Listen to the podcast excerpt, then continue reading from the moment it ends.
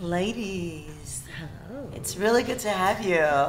So, have you here? Um, I was just interviewed by Vanessa, and now I guess I'm sort of having this conversation with you guys here at the Chicago Lab podcast. Thank you for being here. We'll start with you, Christine. If you can start by introducing yourself, and then we'll hear from Stephanie. Well, thank you for having us on the Chicago podcast. We're very excited to be here as part of the Haiti Tech Summit. I'm Christine Coupet Jacques a marketing professional, also a special advisor to the president of Haiti, a passionate about marketing, and this event has just been so inspiring that we are getting together to work on big projects. Yes, absolutely. So a lot of networking going on. Yes. I love it. Well, my name is Stephanie Princiville. I am a public relations strategist. Uh, I also started a company called Women Pressmakers not too long ago, um, helping to empower women and uh, want them, wanting them to thrive independently.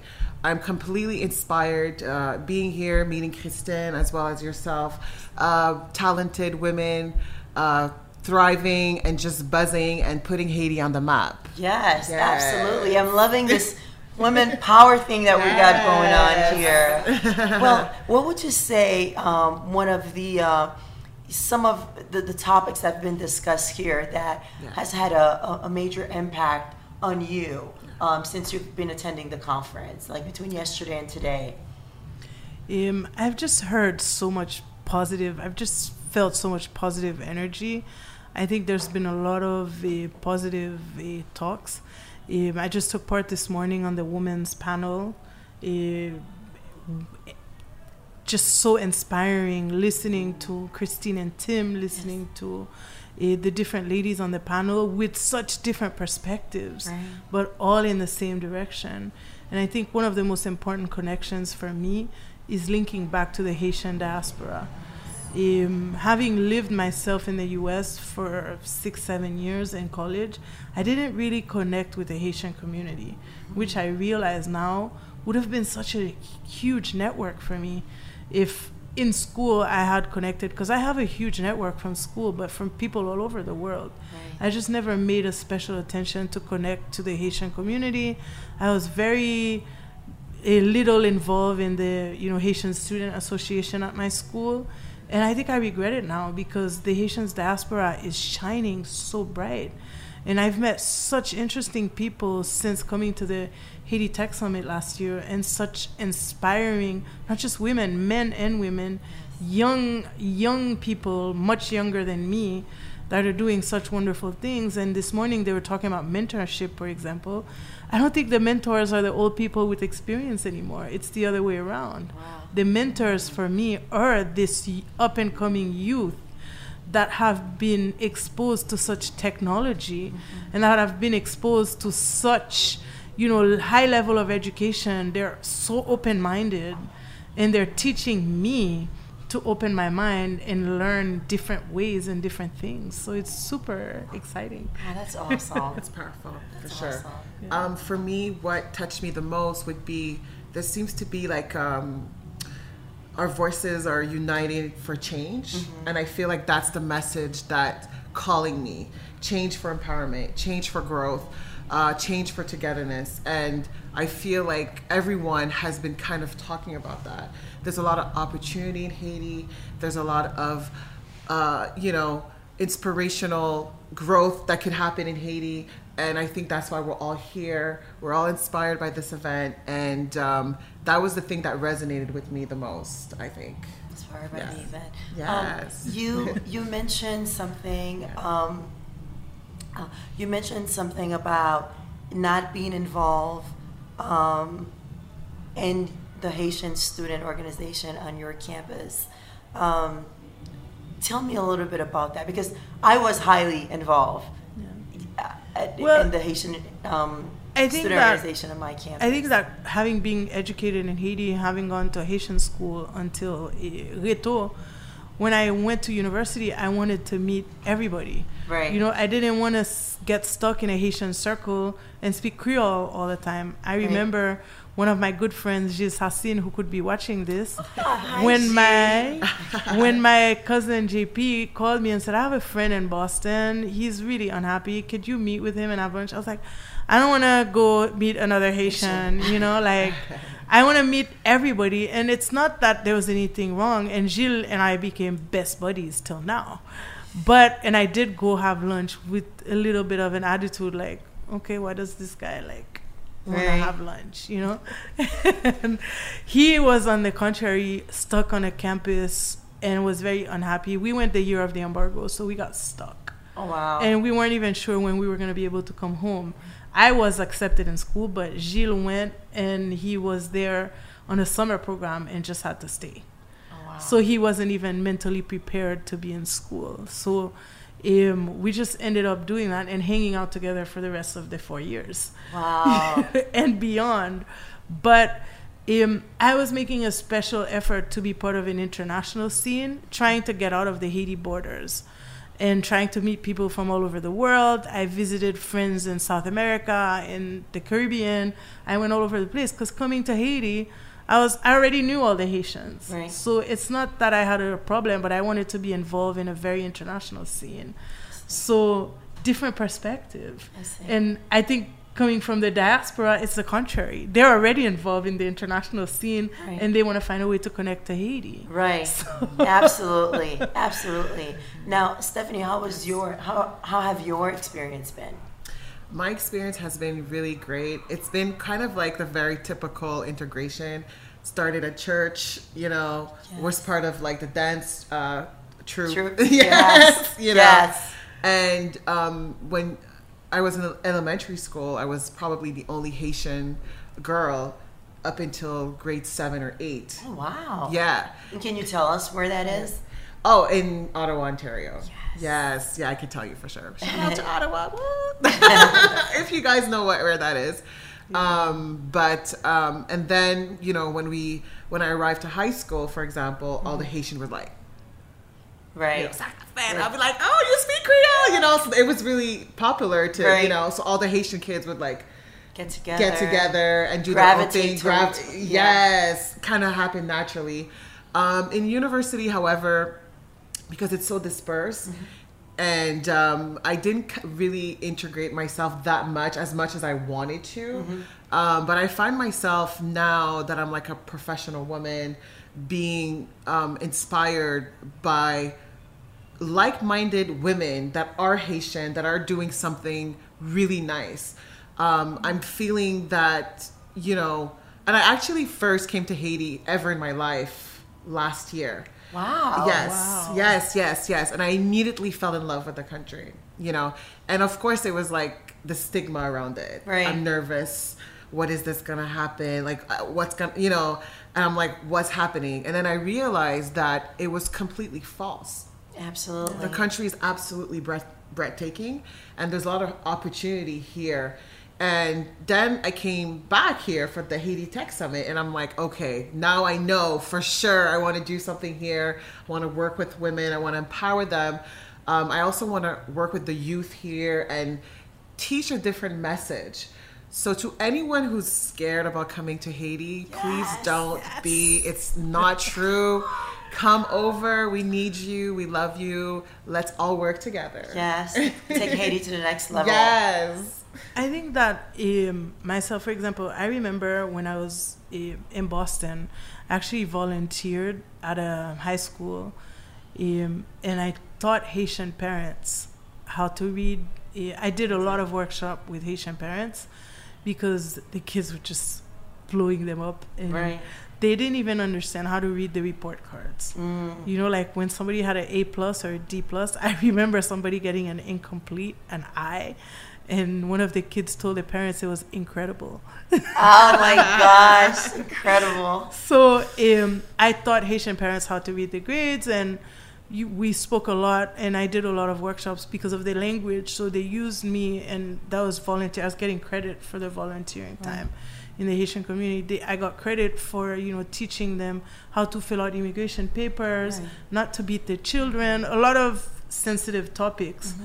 So today, when I look at the generation of Haitian a diaspora that I'm meeting at places like the Tech Summit, I'm blown away that these parents have raised those kids. Yes. You know, the first generation of parents who's going to the States, not speaking English, mm-hmm. putting their kids through school, not understanding yes. completely the dynamic of how it worked. The kids were just like lying to the parents. Um, there was some violence, and right. kids were calling the police on parents and things. But today, when I look at what these this generation of kids is providing thriving. and yes. thriving and the leading even right. and I'm blown away by the attachment of a third generation diaspora to this country. To this country. Mm-hmm. Um, I understand why parents would say not to come. And I met so many people who are like, my mom told me not to come. And I've been calling her, telling her what a good time I'm having. I can't believe this. This is amazing. This island's beautiful. They want to stay.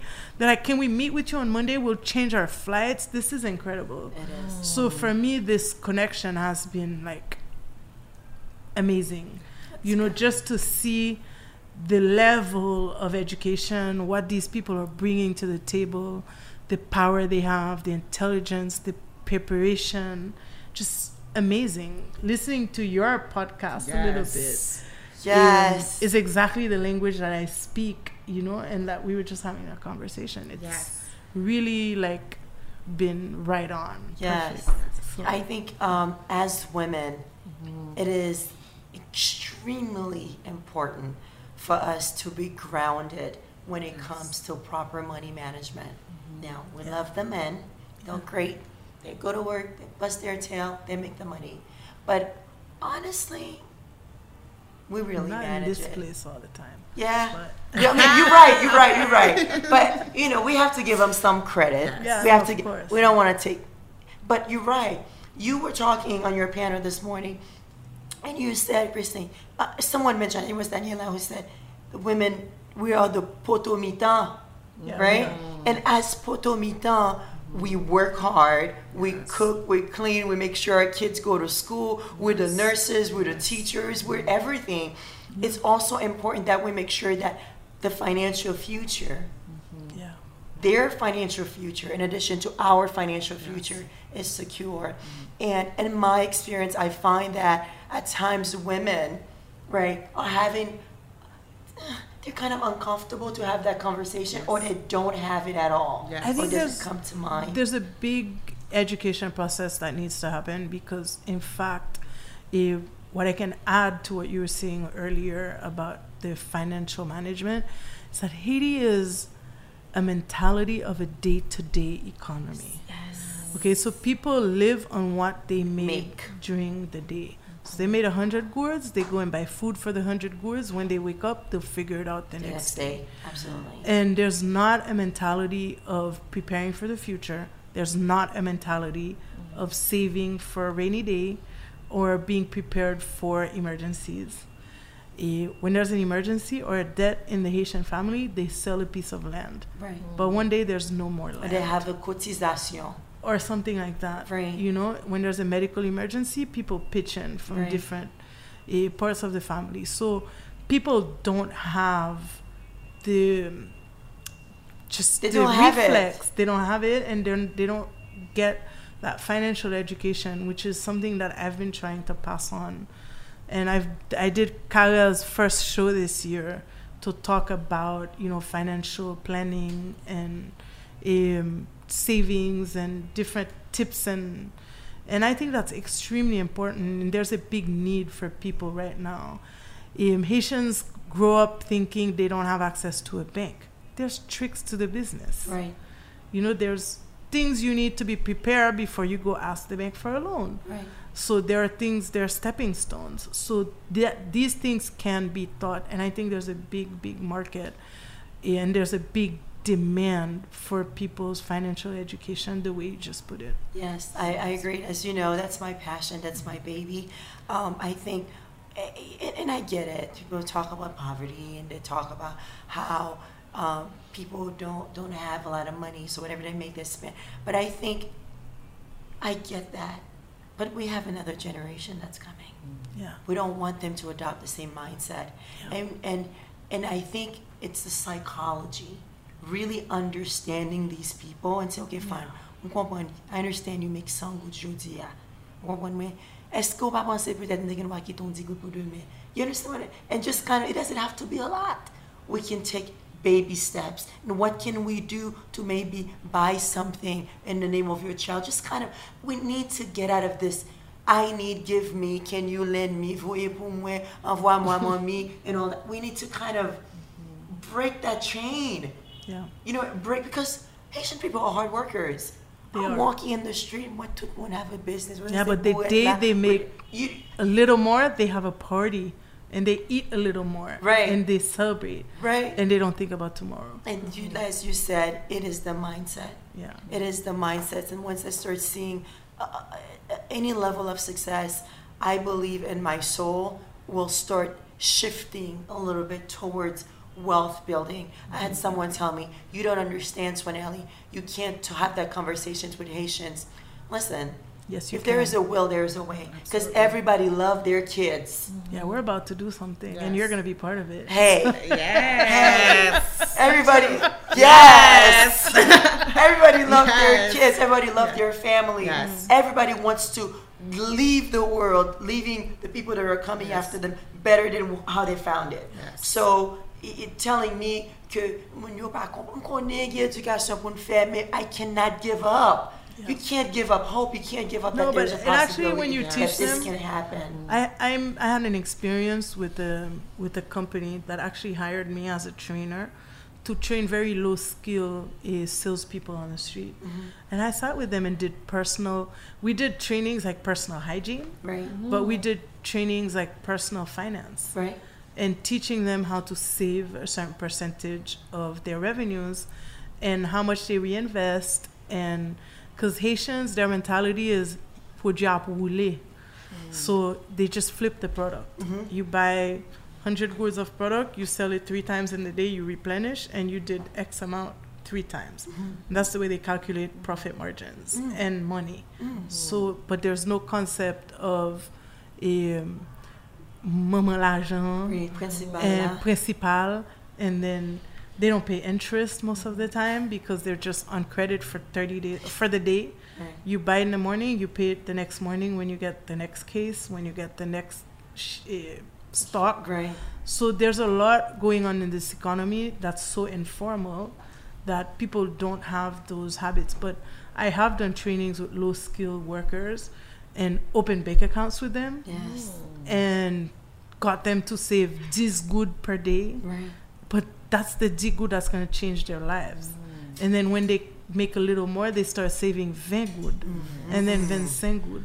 Absolutely. And that's the money that saves for a rainy day, saves to buy a land.